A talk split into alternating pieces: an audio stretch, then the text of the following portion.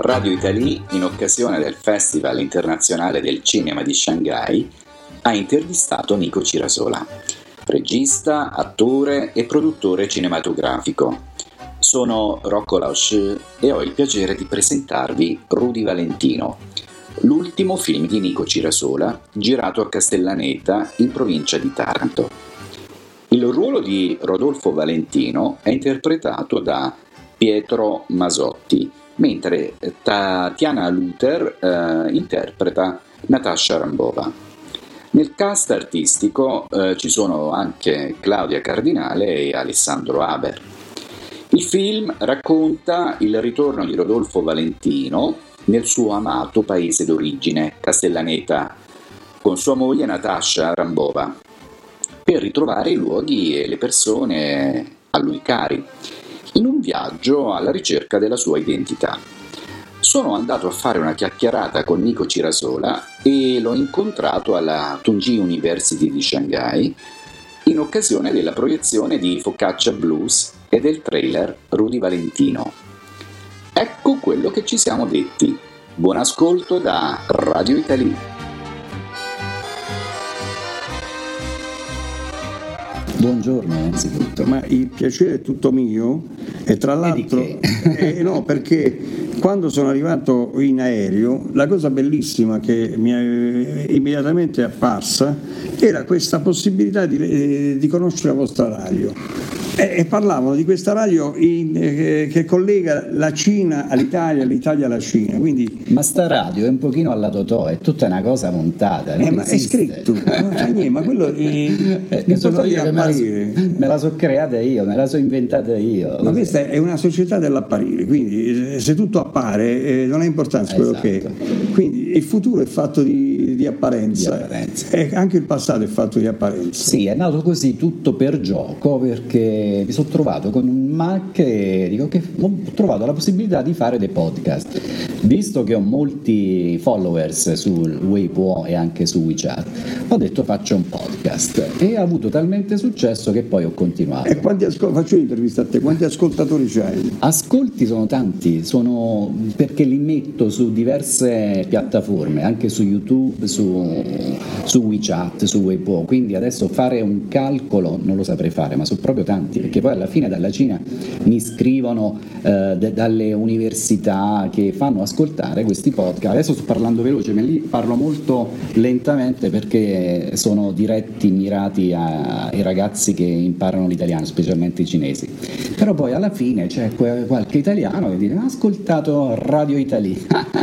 ma questo è importante perché credo che il futuro è fatto di questi frammenti che poi diventano globali. Esatto. E sono tanti tanti, frammenti che messi insieme fanno una globalità e un'universalità della notizia.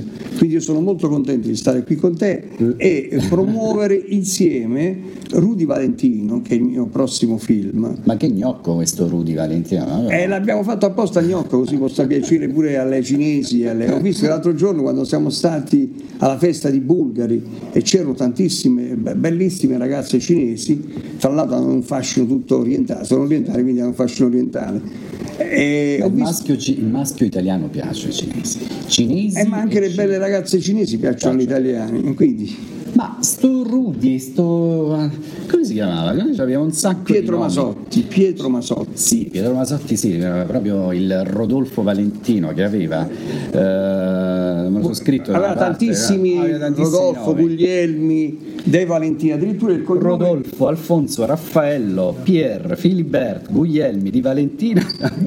Ma pensa che il suo cognome viene dalla madre, che è eh, De Valentina invece il, il, il, padre che si chiamava Guglielmo eh, aveva un altro cognome sostanzialmente, quindi lui prende questo nome della madre e lo fa diventare un nome internazionale, Rudy Valentino. Nella... Ma perché se ne va in America? Ma se ne va in America come tutti quelli gaudenti da una parte che volevano partire per l'avventura, perché mentre c'erano molti che partivano per disperazione, ma lui era figlio di un veterinario, era figlio anche di una istitutrice che parlava francese pure, quindi aveva origini francesi la madre. Quindi aveva questa internazionalità pur eh, essendo nato in Puglia, Castellaneta, aveva questa grande universalità che le ha permesso di eh, partire in quarta. E quindi la sua avventura è, è, cominciata proprio così, col desiderio del viaggio, tant'è vero che quando viaggia dalla, dall'Europa verso l'America è in prima classe, non è in una di quelle stive de, de, degli emigranti, ma è in prima classe. Quando arriva in America eh, lui che aveva studiato agraria diventa giardiniere di molte belle signore, a parte poi fa eh, per potersi guadagnare anche da vivere, arrotondare, eh, ed era eh, abbastanza affascinoso perché eh, gli piaceva ballare sto tango, che era questo ballo proibito dalla Chiesa, anche eh, messo al bando, no? e poi invece lui era un grande ballerino e questa cosa qua affascinava le belle signore. Ma piaceva solo alle donne o anche Ma Secondo me piaceva a tutti, però da buon pugliese, secondo me, che partito dalla Puglia, arrivato in America, io penso che sia stato un fanatico pugliese, cioè uno di quelli sai, che usava la, tutte le armi possibili e immaginabili eh, legate a Zeus, al dio dell'Olimpo, perché lui, anche Zeus conquistava tutte le donne, le cavalli, uomini, tutte le creature del mondo. Quindi c'è un po' di verità sulla sua bisessualità? Ma non lo so, credo che la sua bisessualità sia dovuta più al fatto del, che usava il trucco, la cipria, fu il primo a mettere l'orologio da polso che addirittura fu disegnato da una grande casa dell'epoca che non ci ha sponsorizzato, quindi non la citiamo, e invece siamo disponibili a qualsiasi altra, anche casa nuova di orologi, perché lui fu il primo a usare l'orologio da polso per gli uomini e lanciò la moda dell'orologio ecco. da polso agli uomini e questa cosa qua lo faceva diventare molto femminile. Ecco. E quindi questa cosa qui... In America ad... non era capito ancora. No, non era capito, ma poi lo disprezzava perché lui era proprio, aveva, aveva tutto tranne che essere americano, era Bruno, era Bruno, era mediterraneo, eh, parlava latino, parlava spagnolo, parlava eh, tutte le lingue e l'inglese sì lo conosceva pure, però lo usava poco, insomma. Benissimo, e mm, poi decide di ritornare nel 1923 a Castellano. E, il nostro film racconta questo suo ritorno in, uh, in Puglia. Perché questo, ritorna? Ritorna per un fatto di nostalgia, o anche per una combinazione, perché lui che aveva fatto una tournée di tanghi in tutta l'America, è diventato famosissimo, era stato invitato al Principe di Galles a venire a, a ballare il tango a Londra, è stato a Parigi, poi è andato in vacanza a Nizza, dopodiché diceva stiamo dove passa l'Italia, prendiamo una macchina e ha attraversato l'Italia facendosi Milano, la Toscana, Roma, Napoli fino ad arrivare al suo paese. E come è stato accolto a Castellaneta? E là è la rivelazione del film. Eh, film eh, bisogna stasera, stasera, stasera a Shanghai abbiamo prima, uh, un primo sondaggio a, in una sala cinematografica al, Catway Katai e domani la premiere mondiale. Con, con, tutto il cast. Che poi tra l'altro tutto il cast il produttore ci il produttore Sandro Contessa che ci freme perché dobbiamo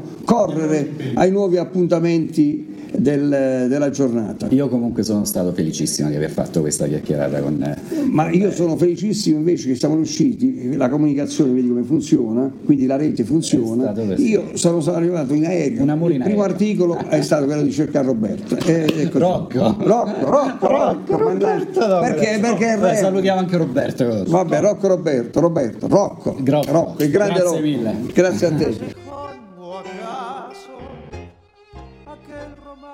E Nico Girasola purtroppo doveva scappare perché potete immaginare quanto sia impegnato, ma comunque a me ha fatto piacere eh, parlargli e mh, spero di rincontrarlo. E ringrazio tutti voi per l'ascolto, eh, un abbraccio dalla Cina fino all'Italia e con questi dieci minuti poco più o poco meno Vi saluto e continuate a seguire Radio Italy. Ciao da Rocco.